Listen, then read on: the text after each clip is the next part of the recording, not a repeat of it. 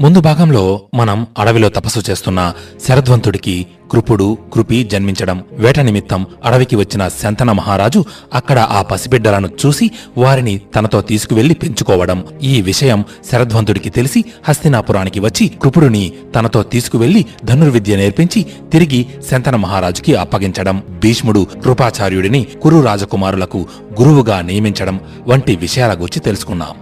పాండవులు కౌరవులు కృపాచార్యుని వద్ద విద్యాభ్యాసం చేస్తున్నారు. అయితే ఒకసారి కురురాకుమారులందరూ ఆడుకుంటున్న సమయంలో వాళ్ళు ఆడుకుంటున్న బంతి పక్కనే ఉన్న బావిలో పడింది. బావి బాగా లోతుగా ఉండటంతో రాకుమారులందరూ ఎంత ప్రయత్నించినా ఆ బంతిని బయటకు తీయలేకపోయారు. దానితో వారందరూ నిస్సహాయంగా ఆ బావి దగ్గరే నిలబడి నీటిలో ఉన్న బంతిని చూస్తున్నారు. ఇంతలో రాకుమారుల వెనుక నుంచి వేగంగా ఒక బాణం వచ్చి బావిలో ఉన్న బంతికి గుచ్చుకుంది. వెంటనే రాకుమారులందరూ ఆ బాణం వేసింది ఎవరా అని వెనక్కు తిరిగి చూశారు. అక్కడ వారికి ధనస్సుకి బాణం ఎక్కుబెట్టి వదలడానికి సిద్ధంగా ఉన్న బ్రహ్మ తేజస్సుతో ఒక బ్రాహ్మణుడు కనిపించాడు. అతడే భరద్వాజ మహాముని కుమారుడు పరశురాముని శిష్యుడు ద్రోణాచార్యుడు. మనం కథలో కొద్దిగా ముందుకు వెళితే భరద్వాజ మహాముని గంగా తీరాన తీవ్ర తపస్సు చేస్తున్నాడు. సరిగ్గా అప్పుడే అతని కంటికి గృతుచి అనే స్వర్గలోకపు అప్సరస గంగానదిలో జలకాలాడుతూ కనబడింది. ఆమెను చూసిన భరద్వాజుడి మనసులో కామ కోరికలు మొదలై ఆ క్షణమే భరద్వాజుడికి వీర్యస్ఖలనమయ్యింది. వెంటనే భరద్వాజుడు ఆ వీర్యాన్ని సేకరించి ఒక కలశంలో భద్రపరిచాడు. కొంతకాలానికి ఆ కలశం నుంచి శుక్రుని అంశలో ద్రోణుడు జన్మించాడు.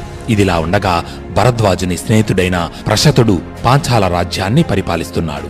అతడు కూడా రాజ్యాన్ని వదిలి అడవులకు వెళ్ళి ఘోరమైన తపస్సు చేస్తున్నాడు. తపస్సు చేస్తున్న ప్రశతుడికి అడవిలో ఒకసారి మేనక అనే అప్సరస కనబడింది. ఆమెను చూసిన ప్రశతుడికి వీర్యపతనం అయ్యింది అది చూసి ఒక్క క్షణం నిర్ఘాంతపోయిన ప్రశతుడు కింద పడిన వీర్యాన్ని తన కాలితో కప్పేశాడు. వెంటనే ఆ వీర్యం నుంచి ఒక పసిపిల్లవాడు జన్మించాడు. అతడే ద్రుపదుడు. ప్రశతుడు ఆ బాలుడిని తన మిత్రుడైన భరద్వాజుని ఆశ్రమంలో విడిచిపెట్టి తిరిగి పాంచాల దేశానికి వెళ్ళిపోయాడు అప్పటి నుండి ద్రోణుడు ద్రుపదుడు ఇద్దరూ కలిసి భరద్వాజుని ఆశ్రమంలోనే విద్యాభ్యాసం చేస్తున్నారు. ఇద్దరూ భరద్వాజుని దగ్గరే విలువిద్య నేర్చుకున్నారు.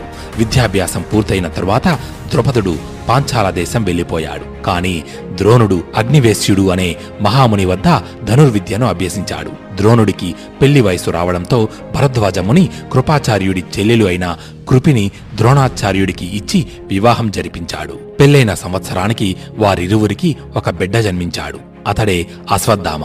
అయితే ఒకసారి పరశురామ ప్రభు తన దగ్గర ఉన్న ధనాన్నంతటినీ బ్రాహ్మణులకు దానం చేస్తున్నాడని తెలిసి ద్రోణాచార్యుడు కూడా అక్కడకు వెళ్ళాడు. అక్కడ దానం స్వీకరించడానికి వచ్చిన వారందరూ ఒక వరుసలో నిలబడి ముందుకు నడుస్తున్నారు. పరశురాముడు అక్కడికి వచ్చిన వారందరికీ వచ్చినట్టు తన దగ్గర ఉన్న ధనం బంగారం దానం చేస్తున్నాడు. ద్రోణాచార్యుడు కూడా ఆ వరుసలో నిలబడి ముందుకు నడుస్తున్నాడు. ఇంతలో ద్రోణాచార్యుడి వంతు వచ్చింది. కాని పరశురాముడి దగ్గర ఇవ్వడానికి ఏమీ మిగలలేదు. తన దగ్గర ఉన్న ధనం మొత్తం అప్పటికే దానం చేసేశాడు. అప్పుడు పరశురాముడు తన ముందు దానం కోసం నిలబడి ఉన్న ద్రోణాచార్యుడి వైపు చూస్తూ బ్రాహ్మణోత్తమ నా దగ్గర ఉన్న ధనం మొత్తం దానం చేసేశాను. ఇక నా దగ్గర ఉన్నదల్లా నేను సాధించిన అస్త్ర శస్త్రాలు మాత్రమే అని అన్నాడు.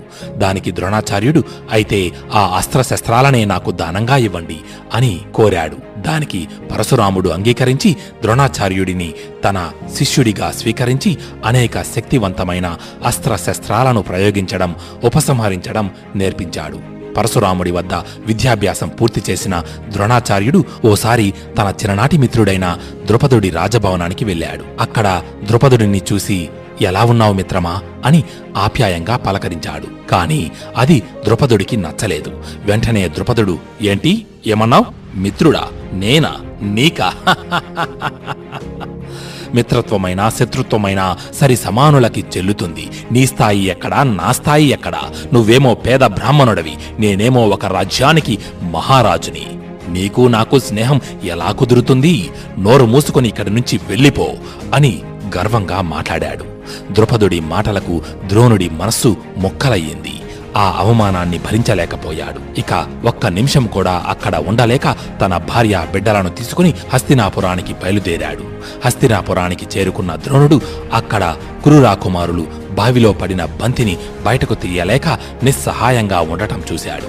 వెంటనే ద్రోణుడు తన ధనుర్విద్య నైపుణ్యాన్ని ప్రదర్శించడం మొదలుపెట్టాడు. తన ధనస్సుకి ధనుర్బాణాలను జోడించి అత్యంత వేగంగా వాటిని వదులుతూ ముందుకి నడుస్తున్నాడు. ద్రోణుడు వేస్తున్న బాణాలు వరుసగా వచ్చి బావిలోని బంతికి గుచ్చుకున్న బాణం వెనుక ఒకదానికి వెనుక మరొకటి అంటుకొని ఒక తాడులా మారి బావి పై వరకు వచ్చాయి. అప్పుడు ద్రోణాచార్యుడు ఆ బావి దగ్గరకు వచ్చి ఆ బాణాల తాడును పైకి లాగి దానికి అంటుకొని ఉన్న ఆ బంతిని తీసి కురు రాకుమారులకు అందించాడు.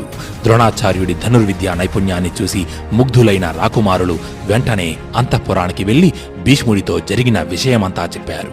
అది విన్న భీష్ముడు వెంటనే ద్రోణుడి దగ్గరకు వెళ్ళి ఎవరు మీరు? ఎక్కడి నుంచి వచ్చారు? అని అడిగాడు. దానికి ద్రోణాచార్యుడు మహాశయ నా పేరు ద్రోణుడు. మహాముని భరద్వాజుడి పుత్రుడను. అగ్నివేశ్యుడి వద్ద విలువిద్య నేర్చుకున్నాను. మహావీరుడు పరశురాముడి దగ్గర శిష్యరికం చేశాను.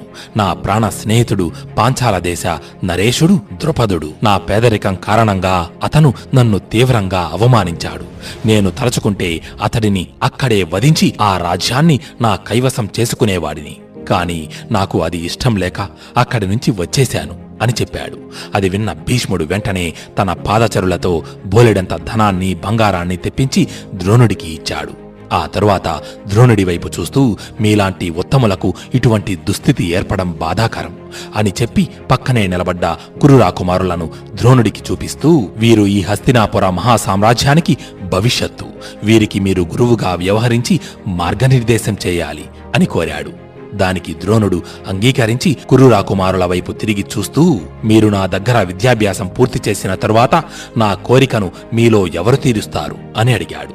దానికి కురురాకుమారులందరూ అయోమయంగా ఒకరి వైపు ఒకరు చూసుకుంటున్నారు.